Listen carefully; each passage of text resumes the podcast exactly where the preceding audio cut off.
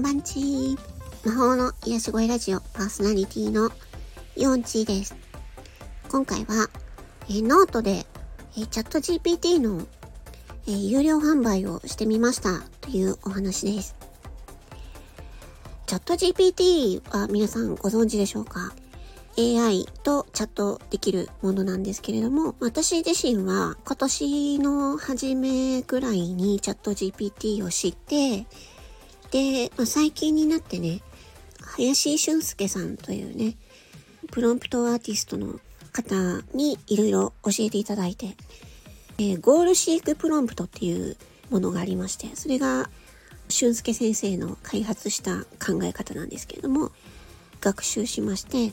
その上で、えー、自分で、えー、プロンプトを作ろうと思って作って、ノートで有料販売をしました。うん。え、お、おかげさまでお買い上げいただいて出してみてよかったなって思いました。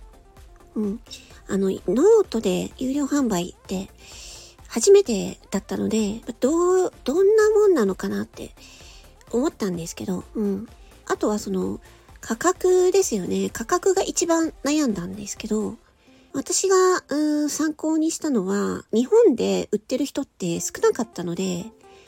海外ですね。海外で、その、チャット GPT のプロンプトを売ってるマーケットのサイトがすごくいっぱいあるんですね。でそこで実際、まあ、自分と同じようなプロンプトを販売している人たちのを見て、価格の相場を見て、で、まあ、それを参考にいたしました。うん。まあ、ただ、か、あの、海外と日本はまだ全然普及度が違うので、うん、ちょっとまだ、どうなのかなっていうところなんですけれども、まあ、ただ、あのー、出してみてよかったなっていうのが、本当に思ったところですね。うん。あの、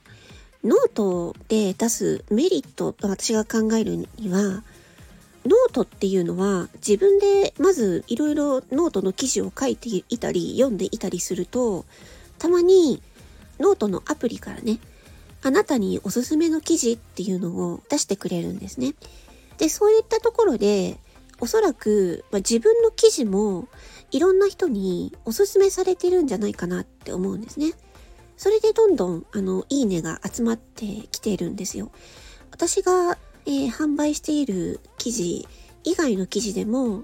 いいねが少しずつ増えてきているので、まあ、きっとノートの方からおすすめされて、記事をね、おすすめされて、で、いろんな方に見ていただいてるのかな、なんていうふうに思いました。うん。で、まあ、まあ、今回はね、俊介先生にもちょっとチェックしていただいてっていうところで、まあ、思い切って出してみたので、で、自分もね、あの、まずは自分が使えるものがいいなと思ってやって、で、出したので、うん。内容は、まあ、ポジティブ産業日記っていうものがね、あるんですけれども、それがチャット GPT で簡単に書けるっていうものですね。で、自分で日記を紙であの毎日良かったことを3つ書くっていう方法なんですけど、実際やろうとすると結構ね、難しいし、続かないんですよ。これは実際にうつ病の方とか、ね、精神疾患の方とかがすごくよくわかると思うんですけど、うん。なんですけど、チャット GPT という AI にそれをサポートしてもらうことで、その日記を書くのがものすごくハードルが軽くなるんですよ。うん。なので、あの、自分が気づいていなかったポジティブなことっていうのも教えてくれるんですね。チャット GPT から。まあ、そういったこともあるので、すごくね、あのー、まあ、自分、なんか手前味噌なんですけれども、自分で自分のツールを使っていて、あ、これは作ってよかったなっていうふうに思っています。はい。なので、うつ病とかね、そういう、特にそういう方に方に向けたものではあるんですけれども、日記をね、書きたいな、続けたいなっていう方、ね、チャット GPT でなんかちょっとやってみたいなっていう方がいらっしゃったらね、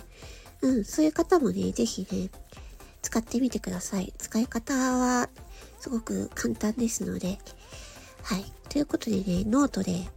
販売をしてみて、なんかすごく良かったなっていう風に思いました。ノート以外でも、この有料販売の方法っていろいろあるので、ね、今は Kindle ですね。Kindle も書きたいなと思っていて、ああの、チャット GPT とあ話し合いながらやってるんですけど、なかなかうまくいってない 試行錯誤しながらやってます。はい。あの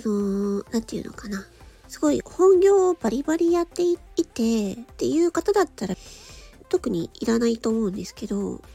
主婦の方とかね、ご病気の方とかね、お家でね、ちょっとね、なんかお金をね、うん、ちょっと収入欲しいなという方にはね、ノートとか Kindle で、まずは小さ、小さく始めてみるっていうのが、あの、いいんじゃないかなっていうふうに、えー、思いました。というわけでね、私が今回ね、ノートで有料販売をしてみた、えー、体験談と感想でした。これもね、今後もノートを続けていくことによって、おそらく、まあ、ノートが、ノートの方からおすすめという形でね、また出してくれるんじゃないかなっていうふうに思うし、過去に書いた記事も好きがついてきたり、うん、しているので、うん、あ、小さなものの積み重ねがいいのかなって、一発出して、なんかドカーンと売るっていうよりは、まずは小さく出してみて、それを積み重ねるっていう形で、えー、やってみるっていうのがいいんじゃないかなっていうふうに私は思いました。はい、ということで、えー、今回はノートで、えー、有料販売をしてみましたというお話でした。それでは最後まで聞いてくださりありがとうございました。魔法の癒し声ラジオ4チでした。バイバイチー。